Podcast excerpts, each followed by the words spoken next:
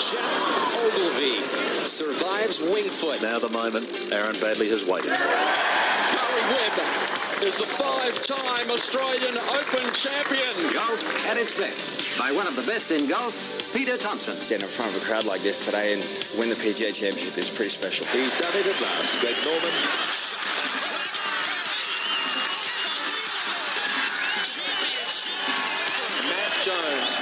Gets his name on the Stonehaven Cup. Leishman to 11 under. Now we've got a new leader, kids. Here it is! Adam Scott. A life changer. Coming up next, you have unrestricted access to golf across Australia and the world. Thanks to Golf Australia, we're going inside the ropes. Subscribe now on iTunes or your favourite podcast app or head to golf.org.au. G'day, everybody. Welcome to the show. It is Inside the Ropes, episode number 122. Lovely to be here. Lovely to have you with us. Uh, the regulars are here. Well, they're not so regular, Martin Blake. We haven't seen you for a while, Blakey. Well, I went to Japan, Andy. Well, so half your luck, Blakey. played golf at the foot of Mount Fuji. There you go. Hazy's probably seen the photos on I social saw a media. photo. I saw your photos of you, actually, now that you mention it. Uh, that, that was great. Thank How you. did you Shout strike- out to the Taheo Club Nice. uh, at the foot of Mount Fuji. Worth worth seeing, worth playing. Just strike it okay? I hit it pretty well. I hit one shank uh, and never saw the ball again. And that is a particular affliction of mine, unfortunately.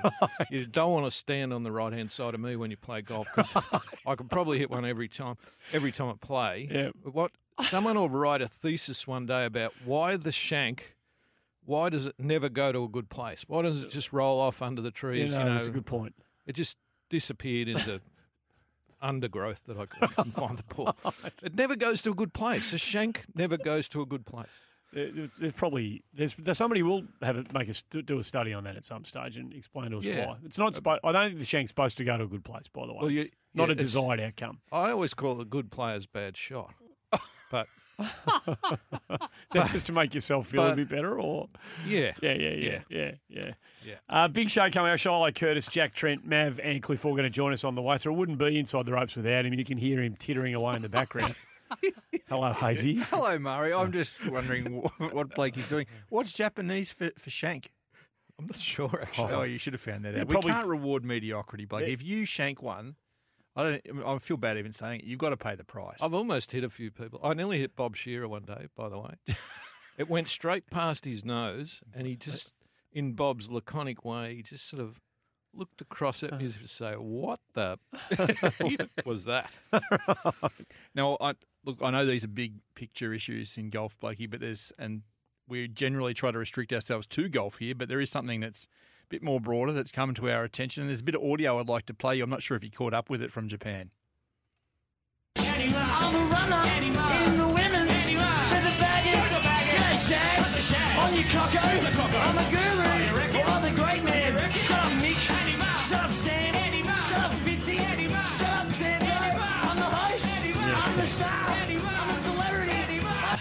I'm a celebrity. Uh, That was Picket Palace and their debut of their soon-to-be smash hit single, Andy Maher. No mention of inside the ropes in that song, so there was an oversight I brought up with the boys Oh. after the show. So does uh, the front bar go to Queensland and New South Wales, Andy? I don't. Uh, Quite possibly not, or is yeah, it I on believe it- late no, or believe- something? yeah, Oh, something like does. that, 'Cause yeah. If you haven't seen the front bar, that's what they that's what they dished up for the grand final show last week. And what about some of the dancing? Uh, Oh, Hazy? it was like Devo at their very finest. No, I was channeling my inner Peter Garrett. Oh, yeah, Yeah, I can see so There's a that. bit, there's a bit of there's a bit of oils, classic sort of oils, late seventies, early eighties. Has there been a bigger head wobble on that show?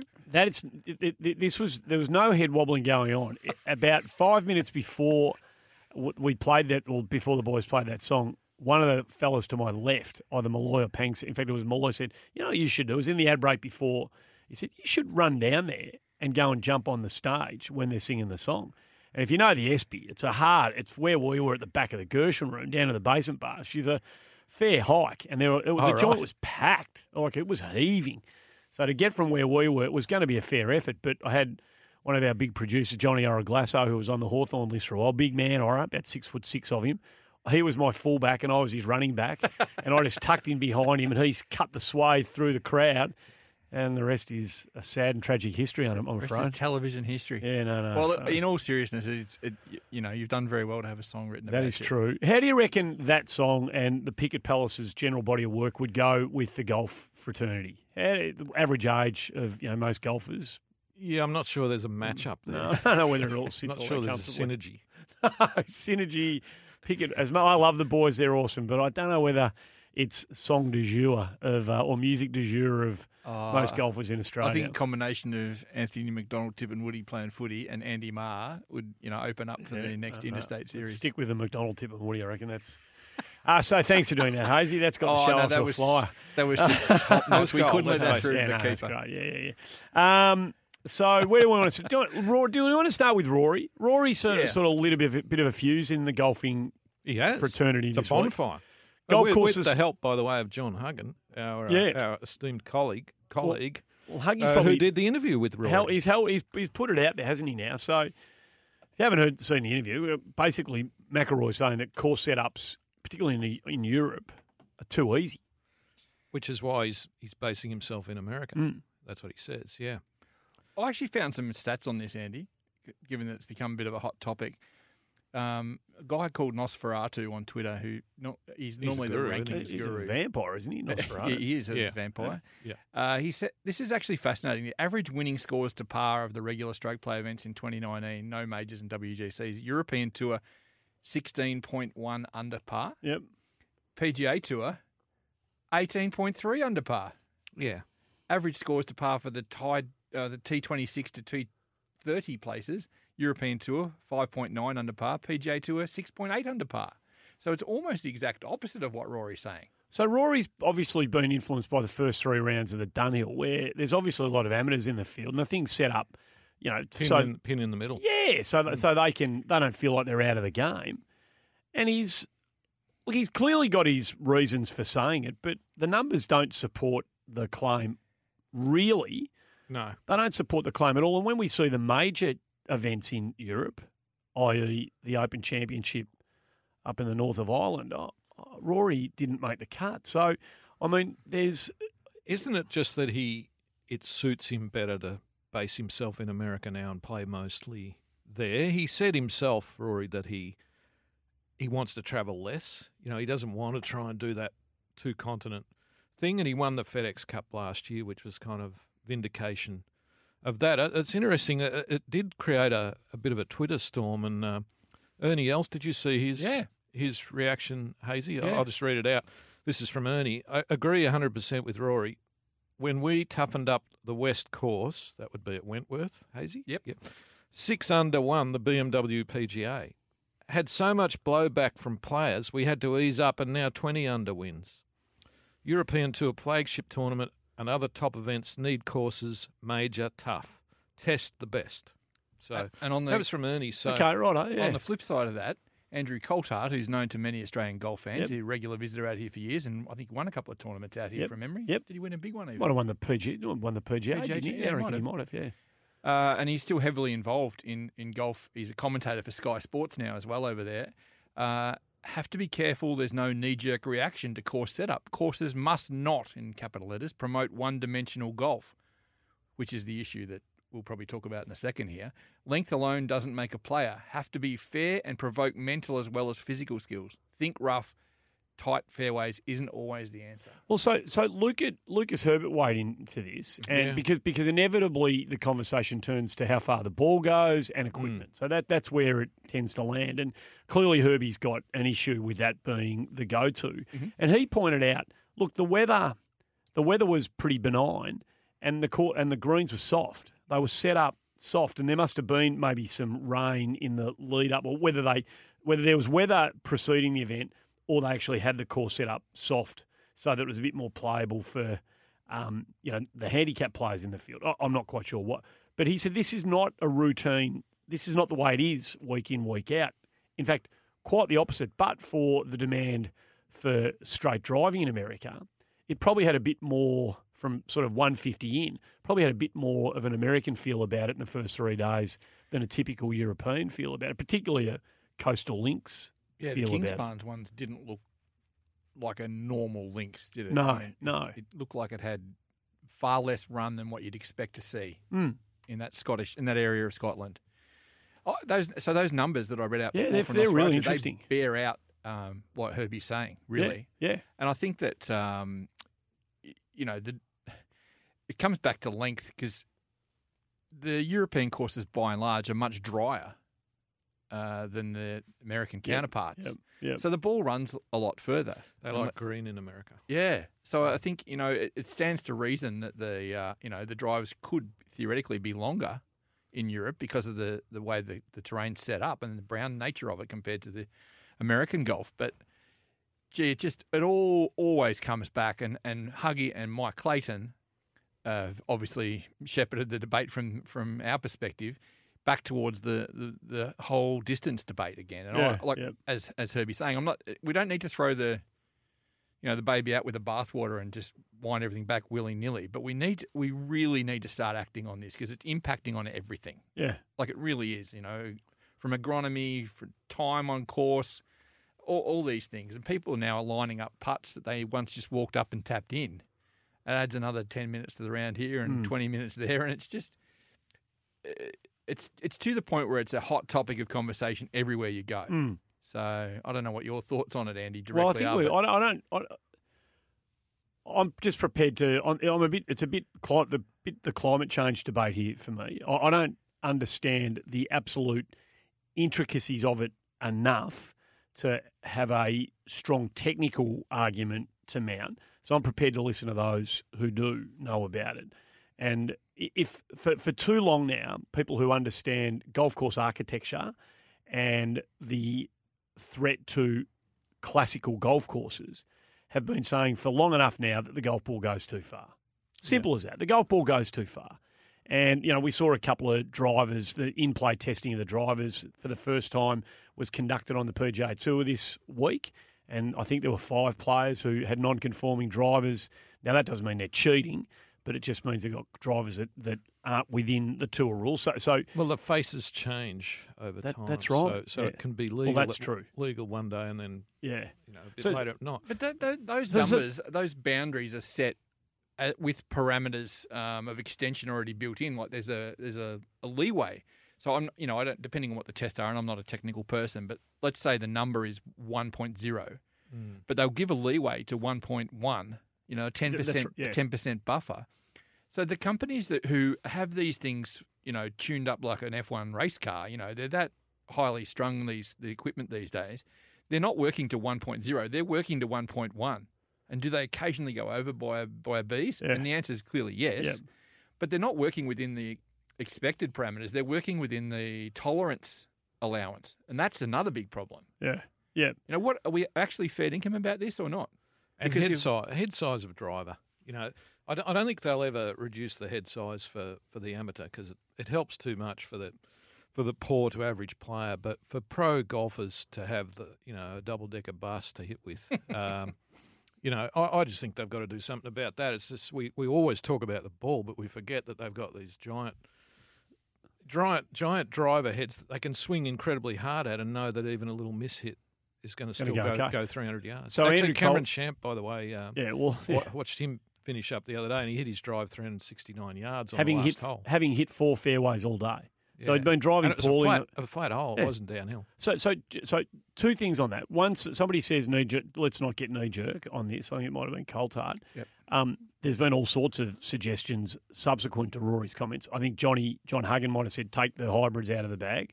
Don't Yeah. let pros have hybrids. Make him hit two irons. Yeah. Because it's a far more difficult club to hit.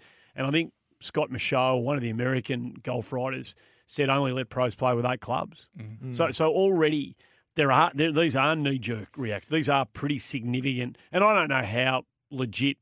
But that I, I love Scott, and he's a great bloke. Mm. But that's that's sorry, Scott. You, you might even listen to this, um, but that's nonsensical because right now they only use four or five clubs Well, that- anyhow. exactly right. So Yeah. they're using driver, hybrid, and three sand irons and yeah. a putter. Yeah, yeah, Mm. that's pretty much it. So Yeah. Champ, uh, you know, who is the personification of this, you know, swings at 130 miles an hour. Uh, he had eight iron into the par five 18th. Crazy, uh, crazy. There at Silverado the other day. Insane. He didn't hit the green, but he had eight iron in. Yeah. So can I just to, to my last question on this? Okay, nine under to make the cut, whatever it was at at Dunhill, right? Mm. and Rory says what he says. Yep. I don't know how much of the two tournaments you watched over the weekend, how much TV you watched. I watched enough to get a sense for which I'd rather watch. I Oh, still give me, give me the give me the 30, 27 under or twenty two under winning in Europe or whatever it what Perez had. What did he actually win with in the end? Twenty two under? It was more than that. Was it more than that? Okay, whatever he won with. Give me give me that give me those courses and the golf I was watching played on those courses as opposed to the mundane stuff. You sti- when you saw the aerials at Napa, it, yeah, it was enough to make you fall asleep. Some of the ho- hole designs on that course and the golf that was getting played. Actually, it was 22 under. 22 right. under, But- so it wasn't he, as- he shot a 70 at St Andrews on the last day. So. Yeah, but it wasn't like he's shooting shooting thirty six under to win. I mean, No. sure, the, yeah, the, the the cut line was high, but it wasn't in the end. It wasn't out of control what he shot. It wasn't embarrassing what he shot to win the thing. You know, No, Th- I- this, this debate's going to go on for a long time, isn't it? Uh, I just feel like golf, being the game that it is, it's going to change. It will change eventually, but they'll, they'll they'll make a change, the authorities. But it's going to come at glacial pace, unfortunately. yeah, yeah, yeah. That seems. I reckon in about So- five years' time. So, have either of you got a final word on this? guess. Like, have you?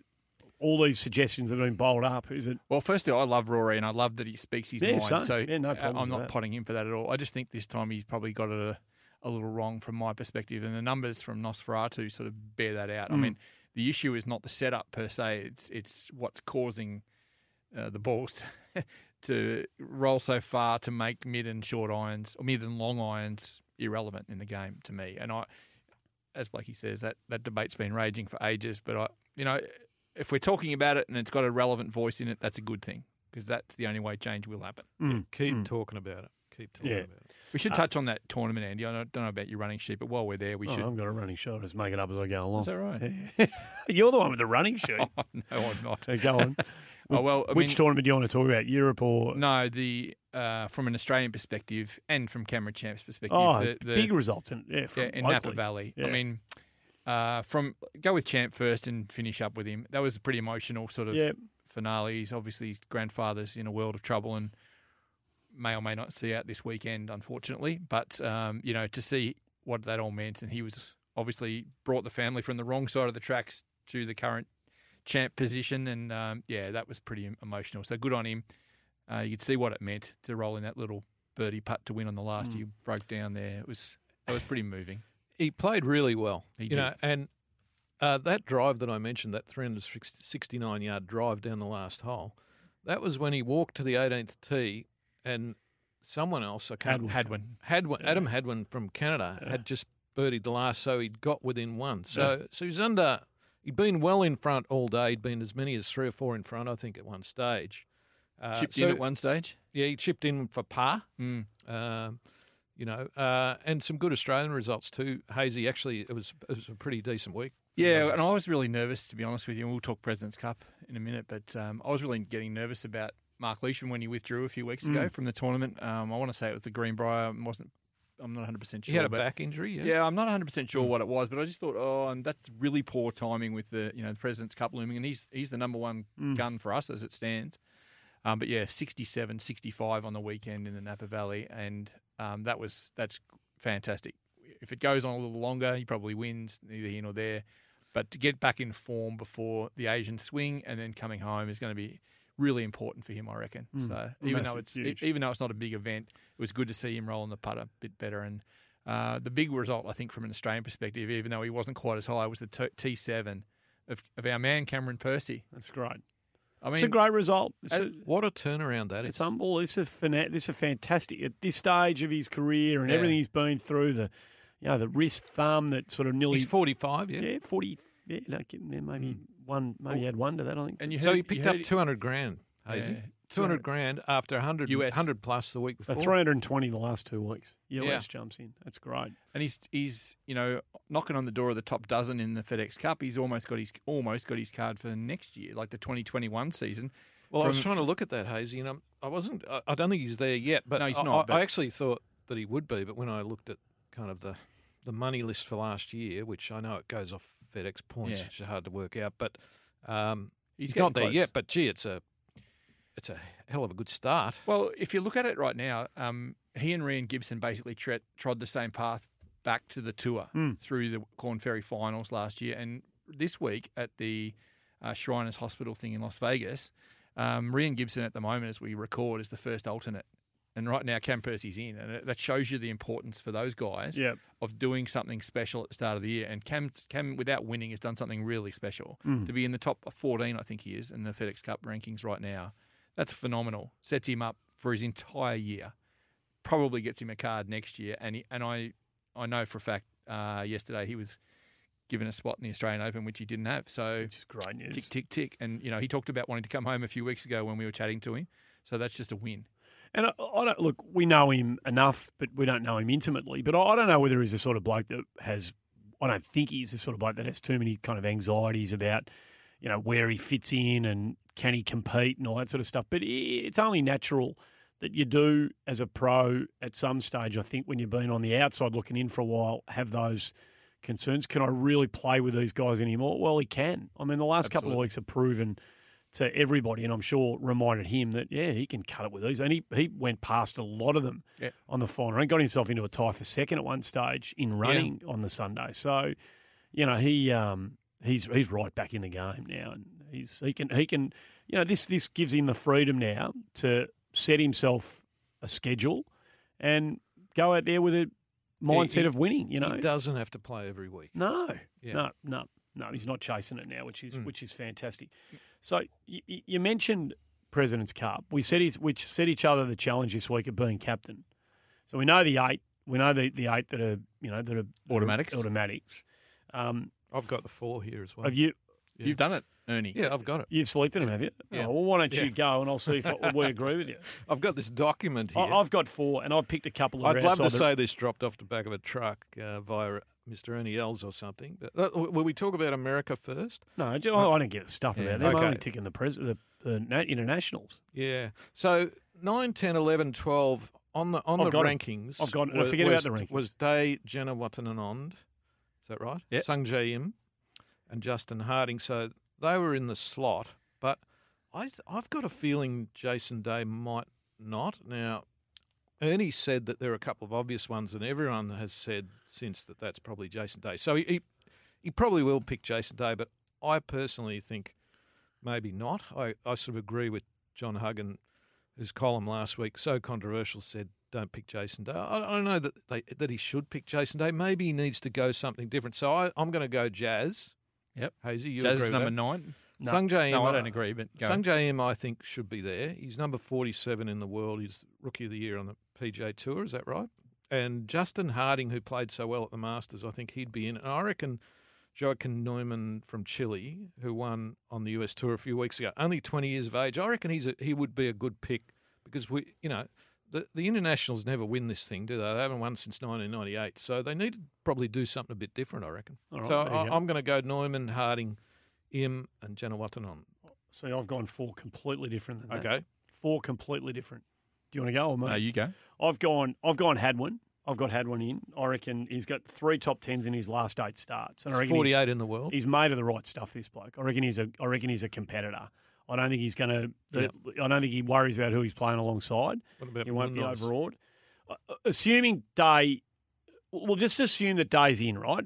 Because it's going to be. It would be. It's almost irresistible to leave him out. in Australia. But but leave him. So pick four outside a day, just in case there's some major controversy eventuates. I've got Erik Van Rooyen in. I, I, I think this bloke's a massive come up. Missed a cut last week, but was his six previous starts were all T20 or better, and he won the Scandinavian Masters. Right. I, I've been seduced by Clayton. He's got me, and Ryo Ishikawa. I've got in. Oh. I've got him in. He's back inside the top hundred.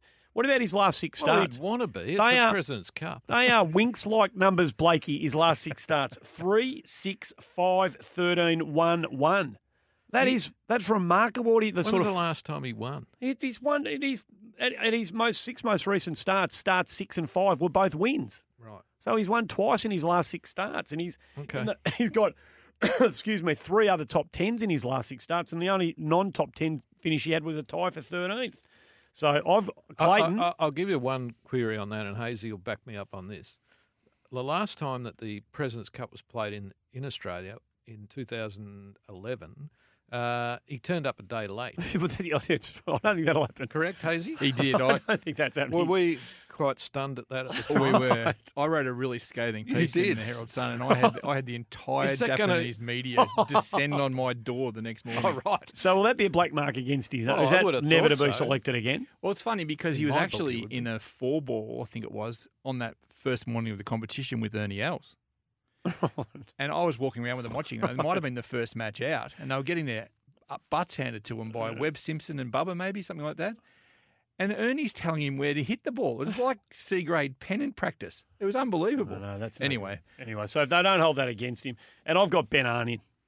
I think he's a big game player. I think he's a big. I think he's. So I've got four Wow. completely He- different from you. He's definitely a That's chance. fascinating. But we- see, well, you keep telling me that Ernie's going to go left field. So I I've, do- I have do really think will. opened my mind up here to some crazy possibilities. I like it. Okay, man. Hazy. Thank you. I like it. Hazy, go. Uh, well, I actually really like Erik Van Rooyen. So do too. I. But- So I, I think Day's a You just like his pants. Harding, you'll have Harding. I, no, no, I've got um, Day as an absolute certainty. Yeah, Yeah. yeah. I think With a 5 11 4 record in President's Cup. I'm not saying Not he a good should. record. I'm, I'm not saying he should. I'm saying he He is. will be. He Yeah, just yeah. will be in there. But if if I have to pick four by Andy's instructions, I'm going with my first pick is going to Jazz. Yeah. Janewattananond. I think he's a moral. Yeah. I really like Van Rooyen, as you say, he's a comer. Uh, Niemann, Joaquin Niemann, to me is he's franked his potential the other day, and I think that brings the whole continent on board, which we've Mm. already got. And I think we're almost certain to pick a Korean player. Mm. Um, Sung Jae. so, uh, well, I'm not. I'm, I've been tossing up between Ben and Sung Jae Im, so I'm, I'm gonna I'm gonna settle with Sung Jae Im. Um, but geez, not with any conviction Oh, whatsoever. None of us have mentioned Sebastian Munoz No, from we Colombia, about him- we who, talked- who's who not only won last week in America, he was in the last group Uh, on Sunday. Hazy poo pooed him last week. I Oh, mentioned I- him last week, and you poo pooed him. Well, he's just coming from too far back. I was Yeah. asked yesterday by someone whether they thought that um, Cam Percy was a, a That was me. option. I asked you that. Oh, you did too. Jesus, how am I going? Sorry, mate. Uh, and I, I'm just, I just, um, I just think that he would be an ideal pick. He'd be great. But he's coming from, you know, four furlongs back, Yep. and, and we've rounded the corner. He's Yeah, well, I remember Kiwi at the with 250 to go in the 1983 Melbourne Cup. It was still second last. Jimmy Cassidy sitting as quiet as a church mouse. Yeah, We all know what happened in the last 250 metres of that famous race. It's true. And take it as read. Woods, Finau, Reed, Fowler for the Americans. Oh, lock that in. Yeah. Woods, Finau, Reed, Fowler. Yeah. I agree with that. Righto. I agree with every single one of them. I just want blokes in my team who I'm confident won't shy away from the moment. Yeah. Won't they- it just won't get the better of them. That their knees won't tremble, and Do if you they're think over the a four internationals footer, are any chance? uh, no, No, either do I. no. I do. Yeah, But I well, always- I always no, do I this. reckon they- Funnily enough, uh, you always fall for this, Hazy. I do. Uh, it doesn't really matter. It's it's not really about that. It's not. My word, Oh, it's no, what are it you talking is. about? It's No. about, no, no, it's about we're going to me? win one of Are these. you no. I'm dead serious. It doesn't matter. It You're doesn't talking, matter. Explain it's like yourself. the President's Cup is effectively a, a exhibition of golf and a celebration of golf. It doesn't matter who wins. Well, at the Nah. moment, the whole notion of it I being mean, called a the President's crowds Cup. will barrack for international a bit, but When, I the could- idiot's not coming out, is he? otherwise it would have died 20 10 I- years ago, couldn't- Hazy, I couldn't- because I the internationals disagree with never you win. more. I couldn't disagree with you more. This, if if the internationals, this course, Royal Melbourne, is the closest thing we have to a home ground, um, because it's the Yeah, it's most just- yeah. distant thing from the Yep. USPGA Tour. Yep. Not that that means anything, because the Americans adapt well. But if we don't win here, it's going to be really hard pressed to make a case that we can win in the future. And I think the Heat will, if, if we were to get smacked like we were in New Jersey, I reckon the Heat will come big time for a readjustment of the entire format. Well, they should. They should cut the teams by about four for a Yeah, start. well, that, that that could be something, or adding a would help. adding Make a women's men, element. make it a men and women's tournament. yes. and so I think that there's, there's a To- lot Ali hinging on Whittaker's this result. idea. Yeah. It's a great idea. Mm. A lot hinging on this result. Like if it's a if it's a 15 and a half, uh, 12 and a half, or whatever the number Yeah, total is, competitive, if yep, it's yep. competitive, well, that's okay. That's fine. We can handle losing. But if we go down like we did in New Jersey again, Yeah. I reckon it's the death knell for the President's Whoa, Cup in its, in its, in its But people have been saying that for a while, format. Hazy, and it still goes on, and there'll still be 30,000 people out there Yeah, no, no. because people love watching the Americans as well. That's true, but that, if we had a one-off event where they all came and there was a twenty million dollar purse, that would still be true. It'd be nice if it was more evenly balanced. Uh, You know, like the Ryder Cup, they changed, didn't they? They used to have Great Very- Britain and Ireland. They be, Yeah. made it into Europe. Mm. You know, But very, very simple way of making this very even very quickly, and that's making it a mixed event. Yeah, give us the Korean women. Pretty much. And I our thought- I thought you were going to say own. it was still allow Yeah, no, a couple of the Aussies Allow sledging. All right, uh, let's get a break out. If you want to send in your, if you're you be captain as well, by the way, at Inside the Ropes, you know our social media platforms, particularly our Twitter feed. Send through your four captains' picks. We might put together. Hazy, you can compile. You can put our four down and. Or get one of your minions in there on the media. You've got the six or seven people in the media team now, Golf Australia. Yeah. Um, you can get somebody to compile a leaderboard uh, as according to the picks that Well, I'll through. put it out on inside the underscore ropes on Twitter, Yeah. and and people can react. Yeah, um, so- we yeah. we are working last week. Just one bit of homework, Andy. Yeah. Um, the videos that I have seen from uh, our man Lucas Michel from from um, St Andrews hitting the ball from his. Oh, have we got the vision? I've got the three videos. Oh, We haven't compiled them Oh, together. my I've just God, got to clear it. it with lawyers. Okay. and Shanku, by the way, Shanku is the Japanese for shank. correct.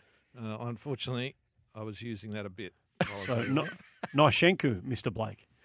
Uh, break. Shiloh Curtis to join us next and tell her what's going on in her portfolio in this great game that we, that we love so much. You're listening to Inside the Ropes.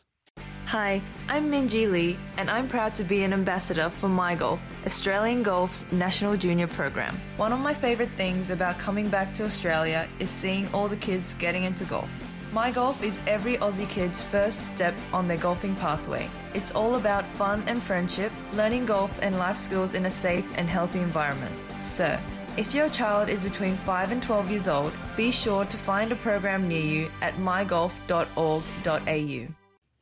Welcome back to the show. It is Inside the Ropes. Uh, lovely to have you with us and lovely to welcome back to the show. It's about probably over a year, I reckon, Yeah. hazy, since we last had Shiloh Curtis on the program, Female Engagement Senior Manager at Golf Australia. I think I've got the title right. I- I'm always worried about Golf Australia um, job titles. They go for too long. There's too many words involved. How are you? I'm really well, and yes, I I, get it I take your point. I, I do take your point on that. It took me. I did have one title when I came in. I think it was a national female participation manager, and then in the one golf world, it did get changed. So it took me about four months to get my own mouth around my own title. But Senior got manager, it. female nailed engagement. Is that You- it? You absolutely nailed it. Righto. So I reckon the last time we had you in uh, was not long after the launch of Vision 2025, which we had. I think Stephen Pitt might have come in at the time, Hazy, and laid that out. And we had you on pretty soon thereafter, Shy, having a chat about it all. It's you- you've been on a road show, um, which I love the sound of. Is it what I imagine it to be? You've gone all over the place, sort of testing or not talking to people about where we're at and um, how this thing's rolling out. Tell us, tell us about this ro- road yeah, show. it probably is exactly what you imagine it to be. So we hit 51 locations across eight territories and states in Australia um, across eight months. We started back in January down in Tasmania, and uh, we've had over 1,400 people attend the roadshows um, with 576 clubs or district board members uh, attend um, the roadshow. And uh, yeah, it's been pretty extensive, but we really targeted or invited in uh, club leaders. And in my view, they're the most important people in, in the game. I, I, as, I, as I've said to the people in the roadshow, I'm not that important. I sit here at head office and I facilitate a national strategy. But at the end of the day, a new person to the game doesn't ever see me unless I drag them to a course with me. But what they do see is they walk into a golf club and the first person they're going to meet is the golf pro behind the counter or, you know, the receptionist or the golf club manager or the club president or a general member. Or and the and the other thing that they'll they'll experience is the culture of the club. You can't touch it, but you certainly feel it. And and culture is determined by who? Golf club leaders. Mm. So the shop front of the sport actually is not me. It's got nothing to do with me, but it's got to do with all of the people that facilitate our golf clubs and facilities around the country. And that's why we invited those spe- people specifically to the roadshow because we want to talk, wanted to connect them to their passion, which they love the game, their purpose. They've all got a role, a leadership role in the sport and within their club, um, and then their platform. You know, they have something that no one else in the in the golf, the general golf community has, and that's the opportunity to lead and facilitate change moving forward. And I'm a firm believer that attitude reflects leadership. So um, we've really got them to sort of um, to sort of focus in on, I, I guess, their massive opportunity that they've got to help us lead the sport forward. But they're the most important people in the game because they facilitate the shop front of the game. Have they had their eyes opened? Well, I think they have. I think the, the, the great thing about the roadshow has been that it's gotten a conversation started. You know, this Mm. is a very long. I mean, the, the issues around women's engagement of the game are very long. It's been 50 years of decline. We know that. Um, 1970, one in three golf club members was female. Now it's barely one in five. So Mm. I guess that's why my appointment's here. Stacey Peters appointed into her role, um, and the Vision 2025 strategy is there. But this is going to take a long time. It's a it's a seven year strategy for a reason. You can't change sixty thousand years of gender inequality in a sexy two year strategy that you Mm. put on a piece of paper.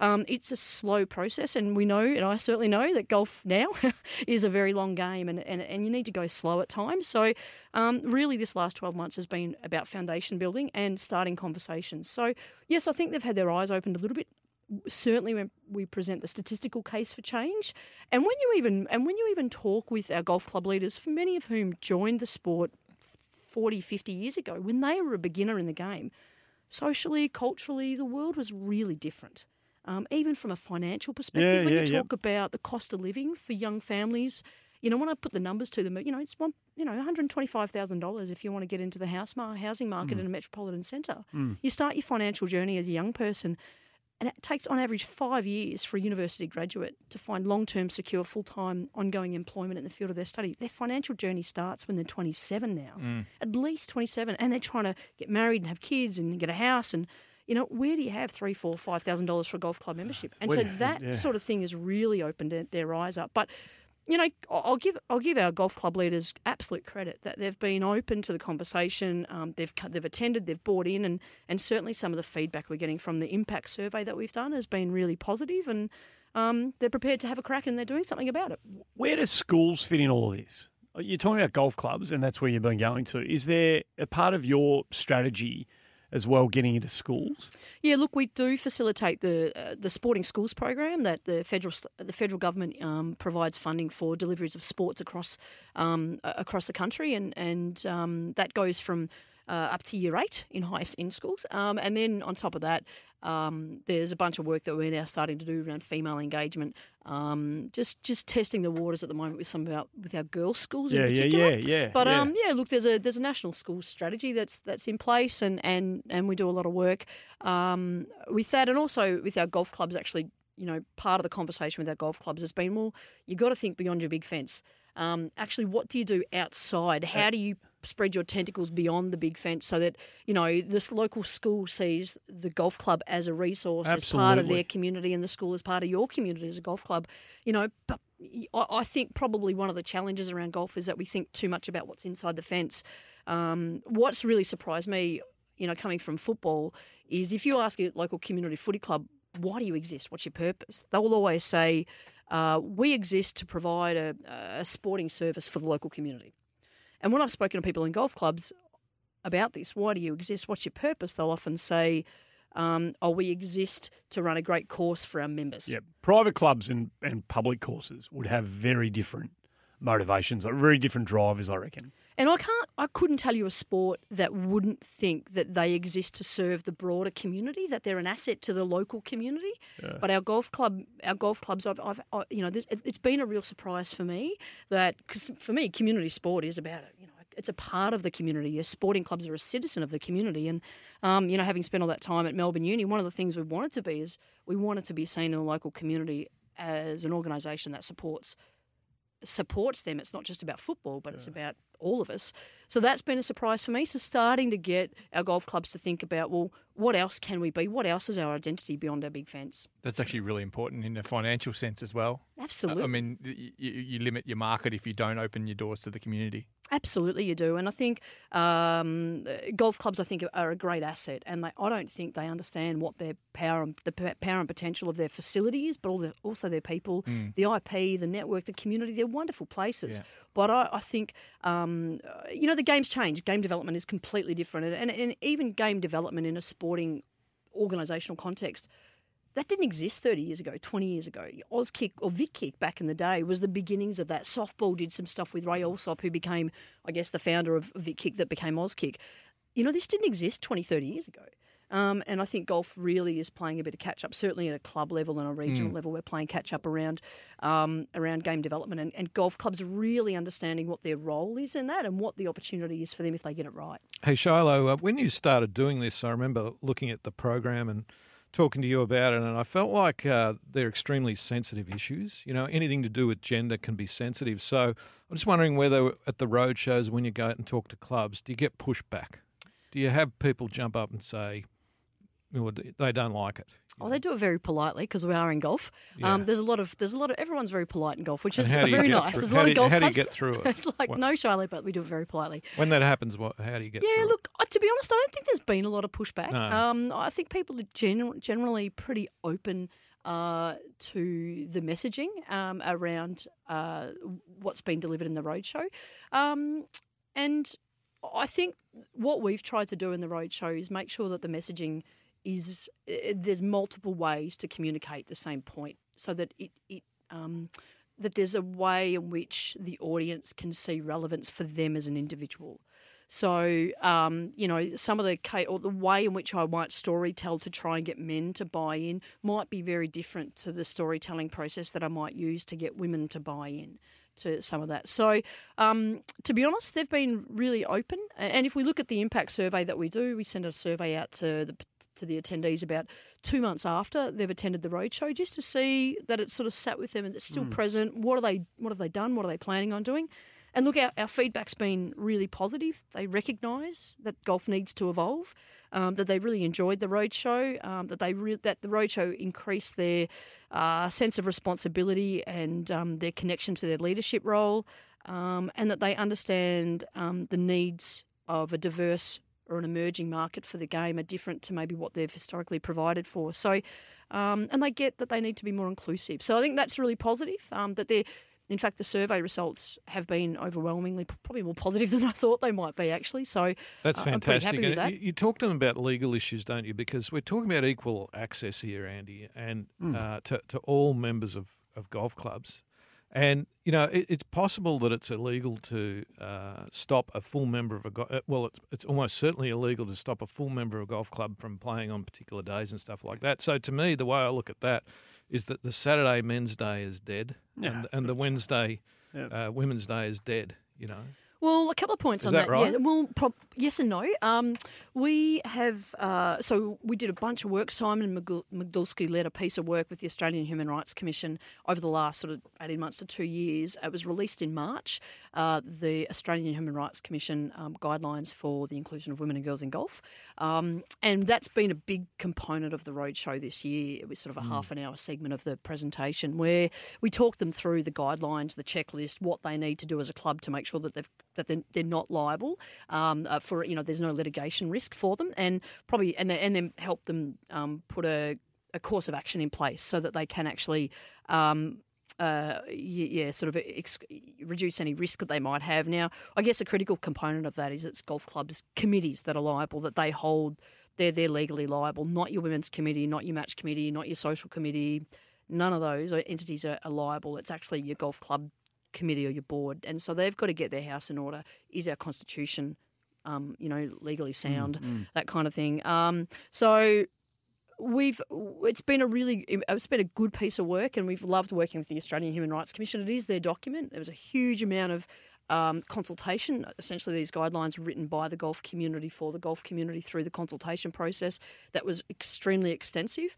Um, but I guess the key things out of that for us um, that came from that probably the I guess the, the big areas to sort of where there's been a bit of uh, uh, confusion, uh, some grey as to what we've historically done in the game, uh, has been around um, days of play, for instance. So it's illegal. You have to give women and men, women and men, this you know equal access essentially, but. Um, and you can't so you can't discriminate against either gender unless that discrimination amounts to a special measure where you are in a situation where one gender is specifically disadvantaged over another gender.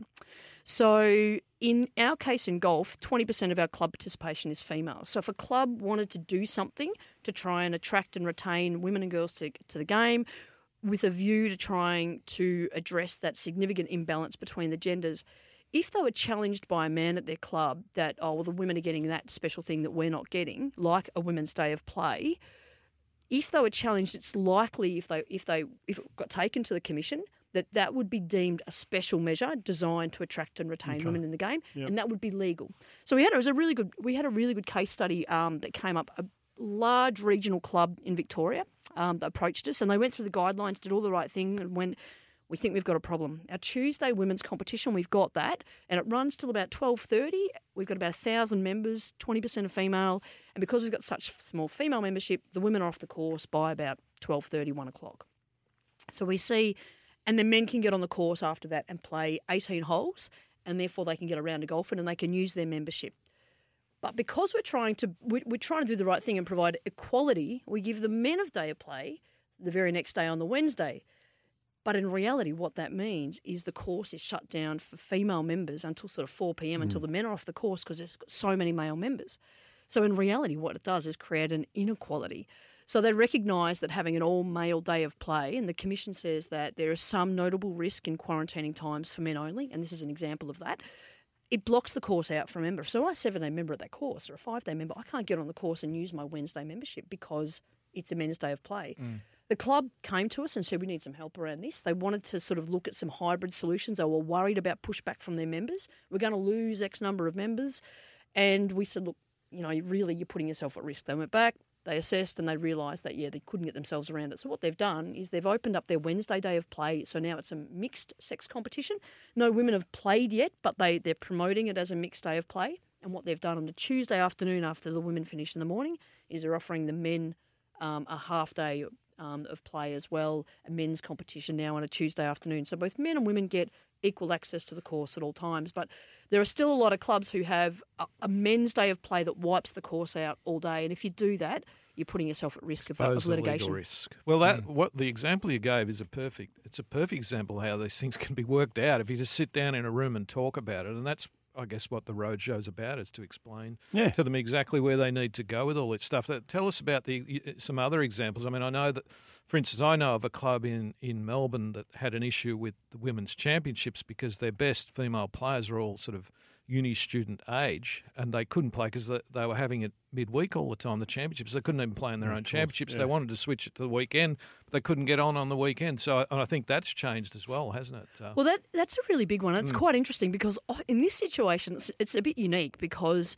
um, it's actually, for the most part, it's women discriminating against women, and because Yeah. club committees delegate responsibility or scheduling for um, club championships to the women's committee for the women's club championship, and so of course they generally schedule it midweek because they think it fits the majority. Now, if we're going to future proof their- our it's sport, their- it's their day. Absolutely. And if we're going to future proof our sport, we have to cater for an emerging market, an ageing population that's going to work forever. Um, 61% of our working age women now are in the workforce. It's a record number. So if you're only targeting 39% of your population, your working age population, well, you- you're shooting yourself in the foot. Mm-hmm. So what we've done, we had clubs come. We it, it- sort of came up as an issue across the roadshow, and clubs said to us, "Look, you can articulate this really well, but we can't sell it back to our clubs. Can you give us a template, a multi-day club championship template that we could put in place with some arguments for this um, that would allow us to get the buy-in of our members?" So. Yeah, we have developed a multi-day club championship template. We've got a few clubs that are now piloting it, and there's a great, there's a, cl- a large club in Melbourne that's that's about to do that now. But essentially, I mean, I guess the essentially it's just giving women the opportunity to play and you stroke play as opposed to match play, uh, giving women the opportunity to play their round midweek or on the Saturday, and it counts to the same competition. Well, the first argument you get back is, what about the conditions? They might be different. Well, actually, if I play at nine o'clock and a storm comes through and you play at one o'clock, your conditions might be better or worse than me, but we, what do we say? Oh, that's just golf. Golf, yep. And at the end of the day, we're not on the LPGA. It's community club golf. What we're trying to do is facilitate inclusion, not exclusion. We've got 1,500 golf clubs in the country, and some golf clubs will say, oh, well, but it's only five women at our club. Well, hang on, there's 1,500 clubs in the country. You multiply that by five women at every club. That's a lot of women we're saying no to. And can we afford, if you look at our participation rate, can we afford to say no to engagement, female engagement? We maybe there's only five women in the club because of those rules Oh, that exactly. exist. Uh, If they feel like the joint's not a So the upside, in, place, the yeah. upside for golf in all of this is absolutely monumental. Of course it I, is. I really believe that. I- So, I think we all agree uh, You just, table. just have to sit down and talk about it and work it all out. I reckon in ten years' time we won't even be won't even be talking about So, it. so la- it'll all be done. Agreed. Last one before I'm done. Have you seen? Is it too early to have seen any kind of participation reaction at this stage? Has, has there been? Yeah, look, I think it is as early. It's very early days, and a lot of our work hasn't been focused um, on trying to max out participation straight up. It's really about building foundations because, to be honest, we've got to get the cultural piece right. If if a woman walks in, or a new, and, and and look in footy, I, I I know how much courage it took me to walk into a football club however many years ago, and and even in golf, you know, it's it's scary, you know. So if if a woman walks into a golf club or a girl walks in there, we need to make sure that she's greeted not only with a great facility, but with a culture that suits her needs, that says you're welcome and we want you, and we're going to make it easy for you to get in here, and we're going to keep you here, we're going to retain you. So I think we've got to do that cultural piece first, which has been a lot of what the roadshow's been about, planting the seeds on not just you know giving you a participation program that you can do, and then shoving a membership form under your nose and saying join tomorrow. It's actually about going on the journey with her and working to her needs and making sure that our culture is supportive for her. So that's been a big part of it. And, and then what you'll see over the next little while is, you know, an expanded participation pathway that should, you know, that, that will be um, across the lifespan, that is all female. You know, we're building My Golf Girls programs, not just My Golf, but My Golf Girls. If you think about Auskick, we've had you know, you go to an Auskick centre now, and there's always a girls group now in, the, in those, and, and and that's increased female participation massively across all sports when they've had all female offerings. So golf needs to do more of that. Positively, though, we have seen a shift in my golf. We've, we're tracking, it's early days, but we're tracking over 25% consistently every week female engagement. It took, it was, we had to bust our backside last year to get to 24%. So Mm. we've seen an increase there, whether that's Hannah's effect, whether that's um, what we're seeing with the conversations or clubs are just working a bit harder in the my golf space not sure yet but we're really hopeful that that, that will be the first metric to turn um, but again we've got to get our house in order and make sure that we don't deter a whole bunch of women coming to the sport because we haven't gotten the culture right. It's twofold. Yes, participation, but they've got to be greeted with something that's really warm and welcoming and inclusive and diverse. And that's that, that's the other half of the equation. I think Andy, we need to touch base with Shiloh a bit more regularly Oh, because no it's such an important Yeah, part of the game. Yeah, absolutely. Keep up the good work. Thanks for coming in. There's always a platform here for you. Thanks. If you need to get the voice heard by as many people as you need to. Oh, thank you. It's uh, it's great to it's look to be honest. It's I'm loving working at Golf Australia, and I love the the innovation and ideas and creativity that comes out of our our organisation. And I'm very excited, you know, in our new One Golf world about what we're going to be able to achieve moving forward. And the people that I've met out in the golf community are, are fantastic people. They love their clubs and they really want to have an impact. Um, they just sometimes just don't know what to do. No, that's- and yeah, that's that's yep. the critical piece. So that's the leadership piece that we take. Will you sh- will you field some questions if people who want to touch base on Twitter? Absolutely, I will. Yeah. Good more, idea. More stuff on Twitter. Yeah. I'll, I'll, if you want to listen or talk to Shiloh or get you through inside the underscore ropes, then uh, we'll get onto it. I would might even bring the questions in here in a couple of weeks and get you back in and Yeah. answer. them. For- Fast for- fire. Yeah, Bang, bang, perfect. bang. Shiloh Curtis, female engagement senior manager, Golf Australia. Uh, keep up the good work. A break on inside the ropes. A couple of young blokes we're going to join join us on the other side of the break. The Golf Australia website is now the place to go to look up your handicap and so much more. Whether you're out and about on your phone or in the office trying to avoid work, just go to golf.org.au and punch your GolfLink number into the box at the top of the homepage. Who knows? Maybe that last round was just good enough to put you in single figures. While you're on the site, check out the daily golf results at your club, view our course index for up to date ratings, read the latest golf news from home and abroad, listen to Australian golf podcasts and interviews, and watch video tournament highlights or tips to improve your game. It's everything a golf tragic could want.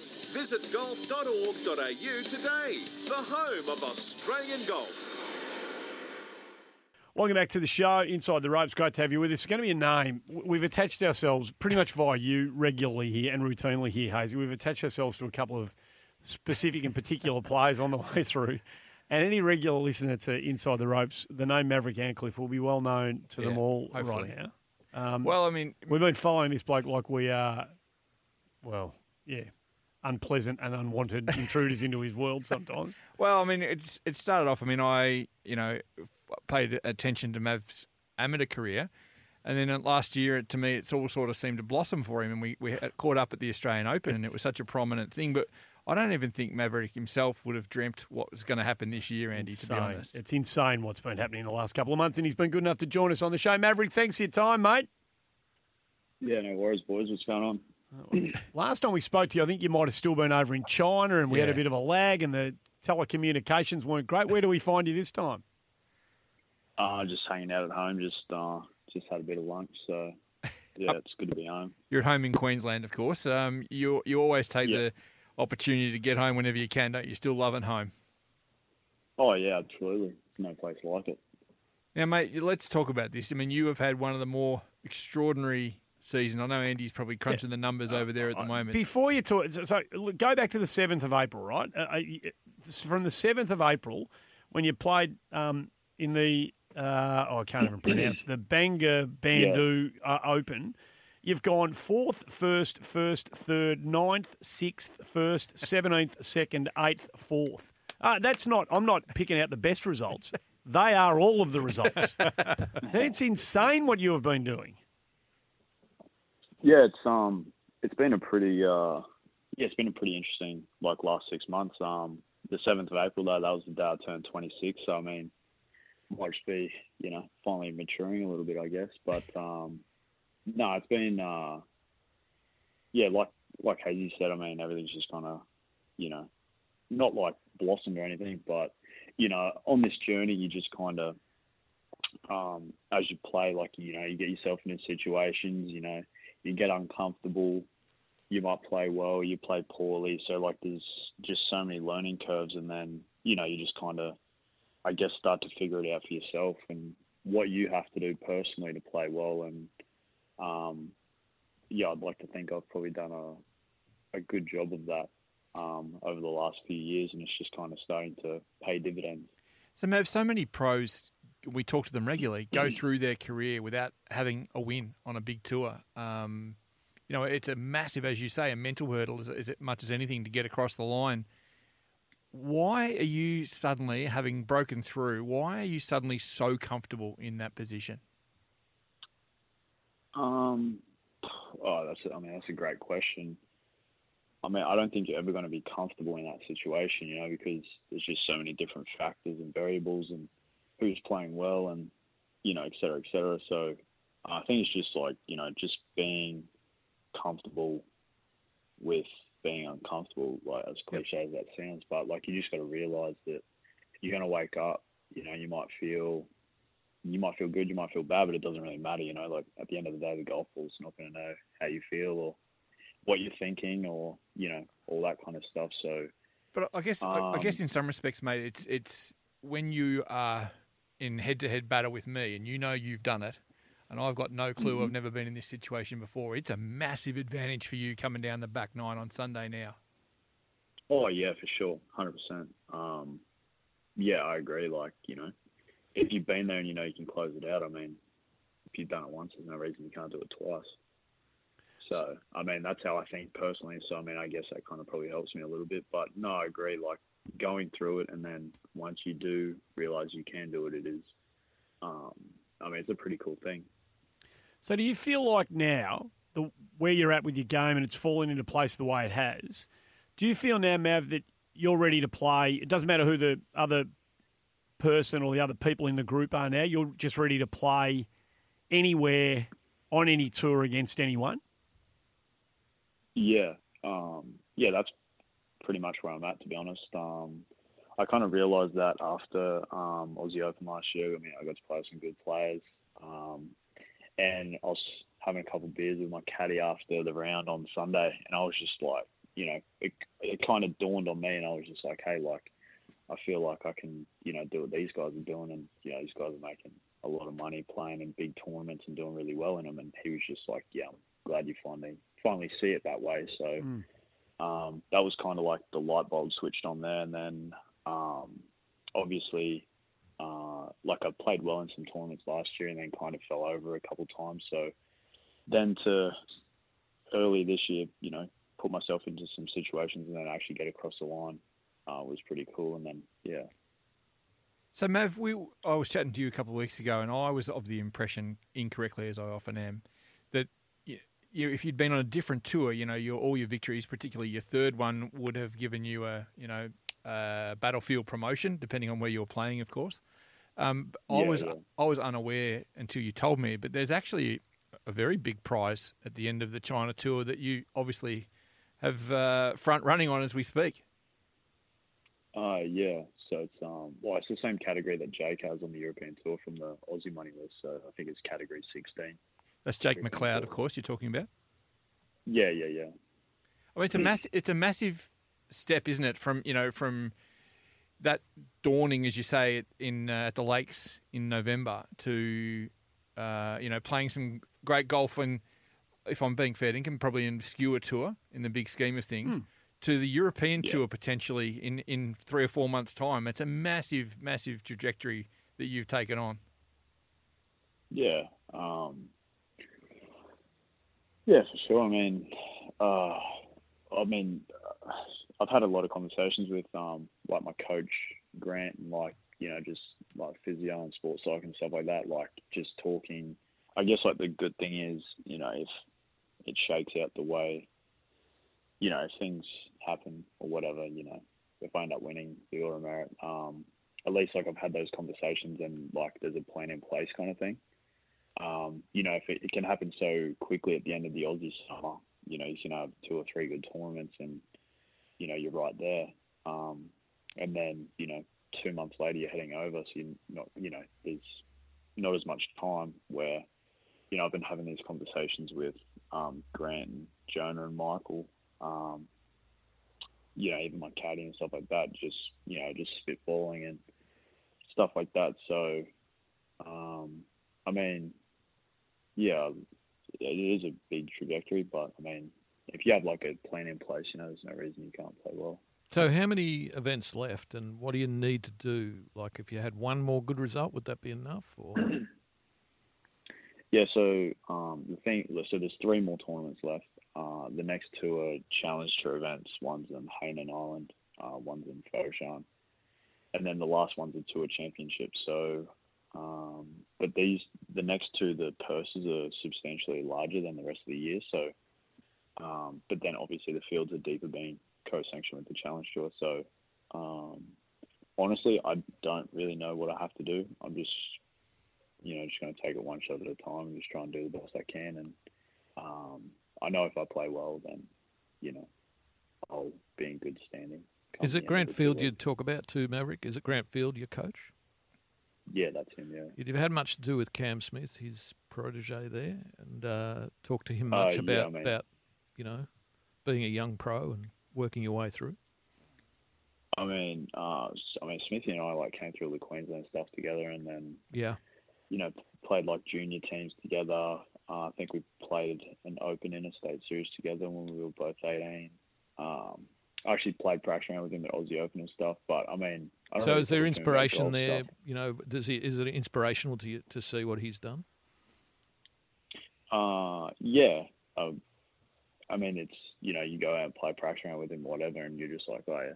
I mean, if he's doing this on the big stage, then you know, you hit some shots that are pretty similar. You know, there's no reason why you can't do that. So He hits a pretty good wedge, doesn't he? Oh yeah, he's pretty deadly from inside 100. So when you were coming through the junior teams together, Mav, was there much between you? I mean, like, yeah, like you could always tell that Smithy was like he was different. You know, well, not different, but like he was just better. Like, Yeah. um, you know, like what he won his first Aussie straight play when he was like 17. Like, it's pretty, pretty good. And you're going to Uh, be. stuff like, Sorry, mate. No, no, no, you're good. So, um, you've told you've told us what's ahead of you, you know, back in China, the, Australia. Like, are you have you got the full suite of events here? Yeah, yeah. I'll, um, oh yeah, I'm looking forward to playing the Aussie Summer for sure. Yep.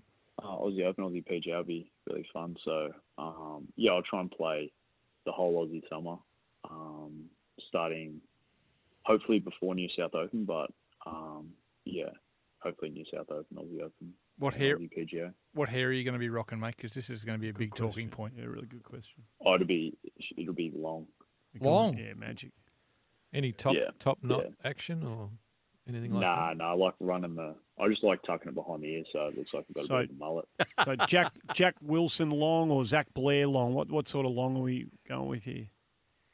Um, definitely shorter than Will so's, Yeah. but um, it'll probably be like just above the shoulder, I'd say. Nice. That's what we're after. And yeah, I just reckon that Mav would be a really good player for you. Just learn to relax a little bit. Yeah, I know think you'd a that's bit the- too uptight, Maverick. That's the key just- to his improvement Yeah, in the future. that's that's one thing I've been working on. Yeah, just you know, just chilling out. I think you're doing pretty well. I think you're on top not, of that. So- not too many Mavericks out on the golf tour, by the way. Uh, your parents obviously loved the Top Gun films. That? I presume that's where it came from, and I bet you'd like a dollar for every time you uh, someone raised that. yeah, I, wouldn't yeah, I'd probably be sitting on a beach in yeah. I don't know somewhere nice. You know, probably Malibu or something. If I had a dollar for every time. It sounds like where you are. is not, sounds like where you are is not too bad. Oh yeah, a bit far away from the beach though. Mate, good luck. Uh, it's been like you jumped from. I don't know. Do you know what your uh, official? Like when I go back to that tournament I asked you about on your birthday, you were four eighty eight in the world back then. Do you know where you are now? You're sort of in the two thirty somewhere. Is that? Am I, have I got that right? Do you keep an eye on this stuff? Um, I don't look at it that often, um, but I, yeah, yeah, I'm, I'm, I'd say you're probably around the mark there. It's, it's an I awesome. haven't looked in a while, so. Well, mate, we'll keep doing that on your behalf, Hazy. We'll keep stalking you, um, you know, and so long as you keep answering the phone, we'll we'll continue to do more of it. Hey, good luck with everything. well, Mav. Yeah, it's been awesome to watch you climb, mate. You're and beauty. thanks for being available to us again. We really appreciate it. Thanks, boys. Thanks for having me on. All the best. Maverick Antcliff joining us here on Inside the Ropes. G'day, this is Karrie Webb, and you're listening to Inside the Ropes, a great podcast to catch up on what's going around the world and on all the women's professional tours. Well, Andy, it was great to talk to Maverick Antcliff, and I've got another Queenslander who uh, is going to be, well, I would say largely unknown to many of our audience as we speak, but by the end of this week, hopefully, fingers crossed, he might be a name that the whole world's taking notice of.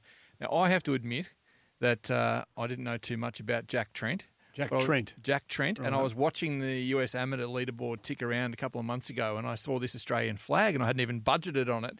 And I'm going to apologise to him here in a second in person, but I had to go back and do some digging about who Jack Trent was. So Jack is from the Sunshine Coast in Queensland, um, beautiful Buderim, uh, and left to further his golf career with his family, and he's based himself in Nevada basically since he was 12. And I'm, I'll find out what the age and all the right. details and everything in a second.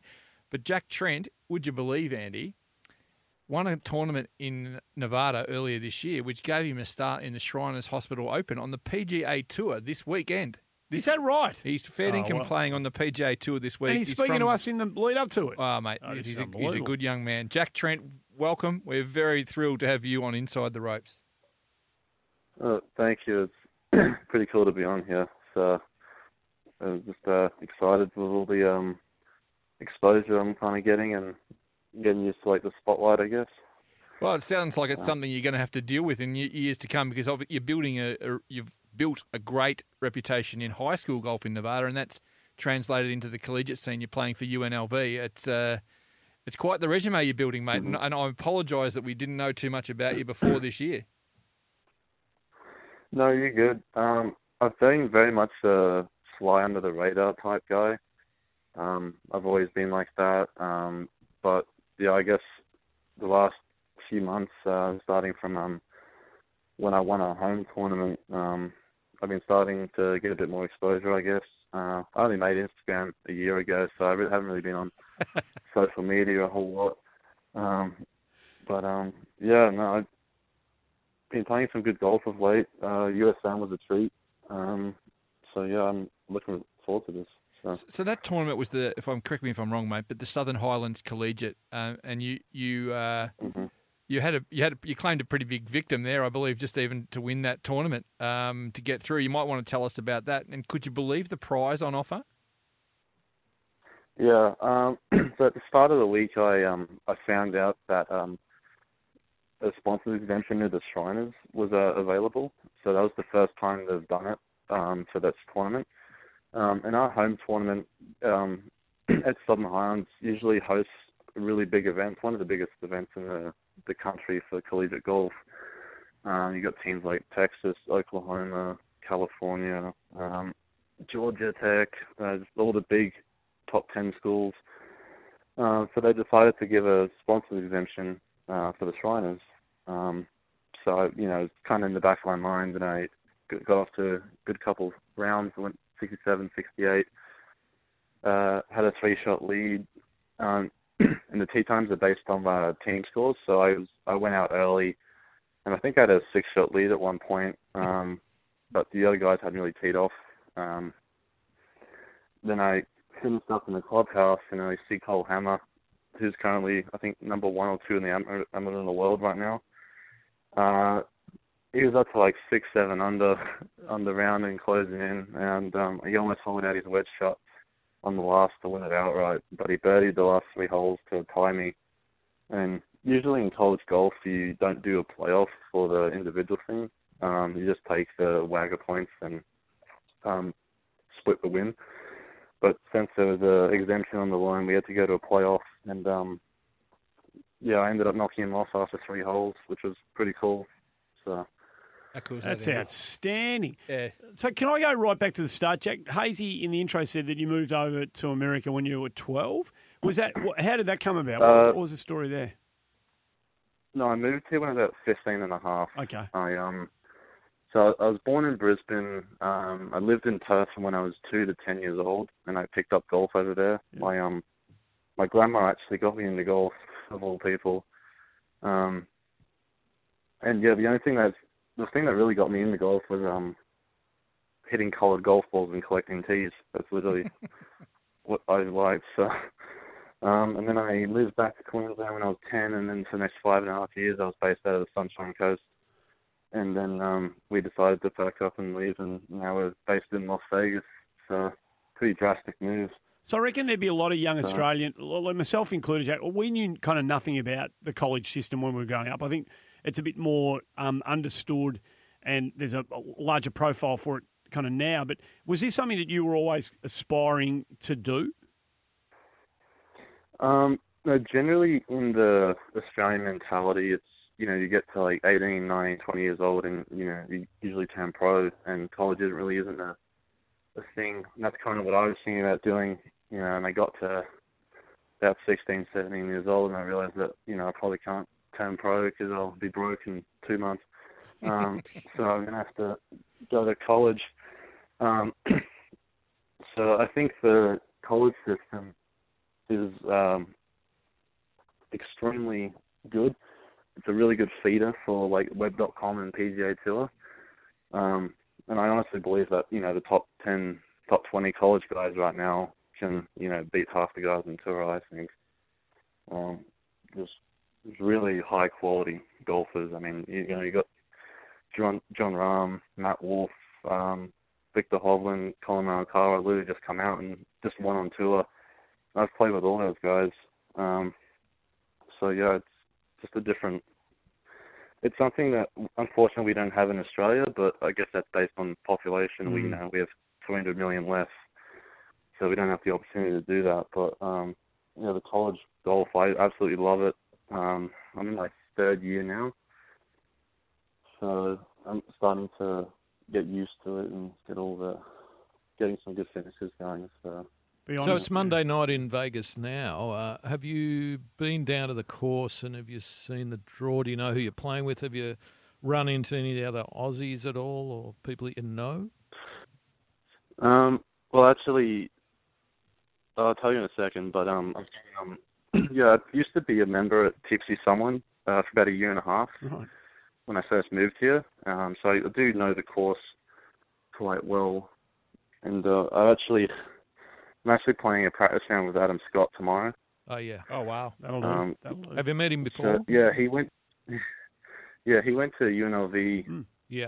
Um, when back when he was a guy for about a year and a half. So, a coach set it up, and I'm meeting him for lunch tomorrow around noon. We're gonna have a practice round. So, I haven't met him before. Oh Jesus! Are you, what are you more nervous about, hanging out with Adam Scott and having lunch, or stepping up on the first tee and hitting that ball on Thursday? well, I'm trying to take it more as just another golf tournament, but I'm about to find out what my nerves do tomorrow on the first tee with Adam. So, right. I don't reckon you Uh, could be in better hands, mate. I mean, That's he, great. He, he's obviously done a bit of tripping around Australia as a young fella himself, and obviously the UNLV link as well. But you know, you're in perfect hands there. Mm. He's got such a passion for the development of Australian golf, so that's that's just unbelievable news. I had no idea you were doing that. Yeah, no, it was something that came up only last week, and um, I was actually at the gym doing some uh, rows on the back machine, and uh, I got a phone call, and I'm like, "Oh, who's who's this?" Don't really want to stop. And I ended up answering it, and it was, hey, he's like, hey, it's Adam Scott here. Oh. Um, I, was, I was going, oh shit. So I dropped the weights and it, it It's lucky, dropped the weights lucky and it you crashes didn't. and I Lucky you didn't think it was one of your room. mates. It's lucky you didn't think it was one Yeah, of your mates I did- winding you up. didn't want to you know, answer it, you know, with a couple of swear words or anything like that. But uh, no, it was it was a surprise, and he was like, "Yo, um, your coaches contacted me, and would you like to play a game with me next week?" I'm like, "Yeah, I, absolutely." Yeah, no, I'm So- not pass on that. Yeah, that's a great, that's a great story. That is a great story. Uh, did you keep the number? Yeah, no, thanks for the offer, but uh, I'll pass it out. So. So, as a Queenslander, would it be fair Uh, to say he, he would be kind of one of your golfing heroes as such? Is he someone that you you've followed and obviously winning the Masters, Mhm. first Australian to do so? Is is he one of your the people that you've looked up to? Yeah, definitely. Um, something freaky, I guess. We actually went to the exact same high school and the exact same uh, home club when we were in Queensland. And now I'm going to the same school as him, and now I'm playing with him in a practice round. So Mm. I'm not trying to stalk him, but I mean, I have been. I've been like coincidentally doing the same stuff he has. So Well, we're, we'll, we'll fit Kinda you out cool. for a green jacket in about 2028. yeah. Hey, mate, there's, nice. there's plenty of people's footsteps that you could uh, do a whole lot Oh, yeah. worse than following. So, hey, uh, awesome. this is a great story. There's a whole another reason now to be uh, tuning in on Friday morning, our time to uh, watch a bit of golf. I've got to say, Andy, and I'm sure Blakey will say exactly the same thing. I'm loving listening to you talk, Jack. For someone who's spent the developmental part of your life in the states, you're still sounding like you've got the right accent. Yeah, yeah. Yeah, they've uh, the kids at school used to try and you know break me down and say, "Oh, say this in American. What's your American voice?" I'm, I don't have an American voice. I never will. So you're not going to get that out of me. Good man, good Um, man. It's, uh, look, it refused to be broken, I guess. Good man. Well, I mean, I I thrilled Andy, as I said when he, when I saw it on the US Amateur Yeah, yeah. webpage. I just thought it was great to see that Australian flag there. So, mate, hopefully that this uh, you, you're chatting to us here will open up a few doors and and I guess waves of support from home. Here, here. Mhm. Yeah, no, I, I've uh, I left it quite a few years ago now, so I don't, I didn't really get my name out there because you know I still a you know 15 junior, so um, so yeah, it's cool if you know some of my mates I guess I played golf with uh, see what I'm doing and stuff, so that'd be cool. Mate, good luck. Uh, Yeah. We're we're we're we're all better for knowing the name now, and hopefully uh, it sticks itself onto the front page of the leaderboard uh, over the weekend. That would be a hell of a story, and I'm sure a whole lot more people back here are going to know a bit more about Jack Trent if that happens. Good luck, mate. We wish you all the very best. Thanks for joining us on the show. Well, thank you. It's been All the really cool talking to you guys, so appreciate all the support. No, not Good at man. all. Thanks, Jack. Jack Trent joining us on Inside the Ropes. Well, that, well how good was that? I mean, that that is I'd, I'd like I'd never heard of, I've never heard of Jack Trent before. No, and I had, to, as I said, introducing him, I had to fess up. I mean, it's not my long suit to to know that sort of story, but I had chatted to him briefly, uh, very briefly, to tee that up. I think he might have been on the rowing machine. I didn't realise I was probably calling right before Adam Scott. um, and it was hard work to sort of understand because he was he was rowing away, but. Uh, I'm loving him already. Oh, yeah, Um, that's like, awesome. that's just such a great story. Cracking story. And I apologise. I thought he was 12 when he left, but 15. No, um, yeah, it's just great. And I think I think it's the Headlands Golf Club. We didn't ask him, but I think it's the Headlands Golf Club, which is just sort of between uh, Buderim and Maroochydore. And I think they'll be beside themselves this week when they see their boy playing on the PGA Tour. It's just unbelievable. So he's got 567 followers on uh, Instagram, 568 now. I've just followed him. So uh, dare to dream underscore golf says follow whoever they are. So so get get around him. You know, God, wouldn't it be something if you can get through to the weekend? And you What's know, his handle, Andy? Uh, Jack Trent Oz AUS 19. Good man. So there you go. If you want to follow him, get around him. Yeah. So, uh, well, I'm I'm still a bit speechless about what he just told us. So that's great. I'm really glad to see Adam Scott just doing that, just by the by. And not, That's a you know, great thing. Yeah. Yeah. They're the sorts of stories that we need to know more of from these blokes, and that's the pity of, you know, the the the lack of um, access to them at Yeah. times. You don't you don't know this stuff, and we think they're sitting in ivory towers counting their cash and driving their Lamborghinis and living in a different world. But for Adam Scott to be picking the phone up and ringing up a bloke he probably doesn't know, but Cold. Yeah, just Mm. giving him a call. Hey, come and have a game of golf, and we'll have some lunch and we'll I- have a chat. That's that's awesome. That's great. It really is. So, Andy, I brought this up last week. Um, it's my duty again to uh, let all our listeners know about Golf Australia's Swing into Spring competition, which is just jam packed with prizes. Uh, entrants uh, get the chance to win one of three $1,000 Drummond golf vouchers and the chance to instantly win one of 20 three month Kayo basic subscriptions where you can stream over 50 sports live and on demand. And all you have to do is enter at winwithgolfaustralia.com.au. Mad if you don't. Well, heaps of people are. winwithgolfaustralia.com.au. Yeah, it's been a popular one. That one. Yeah, it's good prizes, and you know, it's, it's we're happy to happy to mention it. So winwithgolfaustralia.com.au. Get in, get involved, get on board, and have a go. Uh, a couple of bits and pieces. Asian Pacific Amateur. Uh, Blake Windred just couldn't close it out. He was Yeah.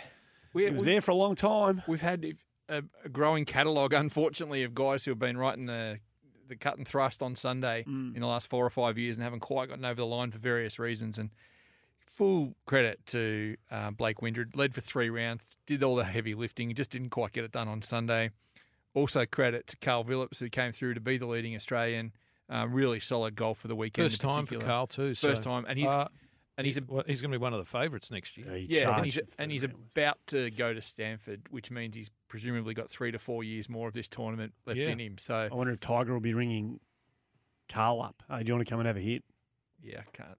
Imagine. Tiger was Stanford, wasn't he? He was Yeah, he Stanford was. player. Yeah, for about twenty seconds. Yeah, Yeah, yeah. yeah. No, it's it's um you know great credit to Karl. He's he's obviously developing. and We're looking forward to seeing him at the Junior Presidents Cup at Royal Melbourne in a couple of months' time. So good goal for him. But five of the six Australians, Andy, finished in the top twenty-one. Yeah, great result. Um, so it was a good effort in that sense. But Yuxin Lin, who won at Royal Wellington a couple of years ago, Well, you were in Wellington, weren't you? yeah, I watched him. I couldn't believe some of the shots he played then, and he's put on weight, and he's he's full. He's the real deal. This He's a kid, player. um, young left-hander from China, got the job done over the world number one amateur Takumi Kanaya, who's also a name known to Aussie golf fans, and um, And Hazy Blake Windred and David Micheluzzi immediately turned have turned pro. Yep. Um, they both look like they could be good professional players.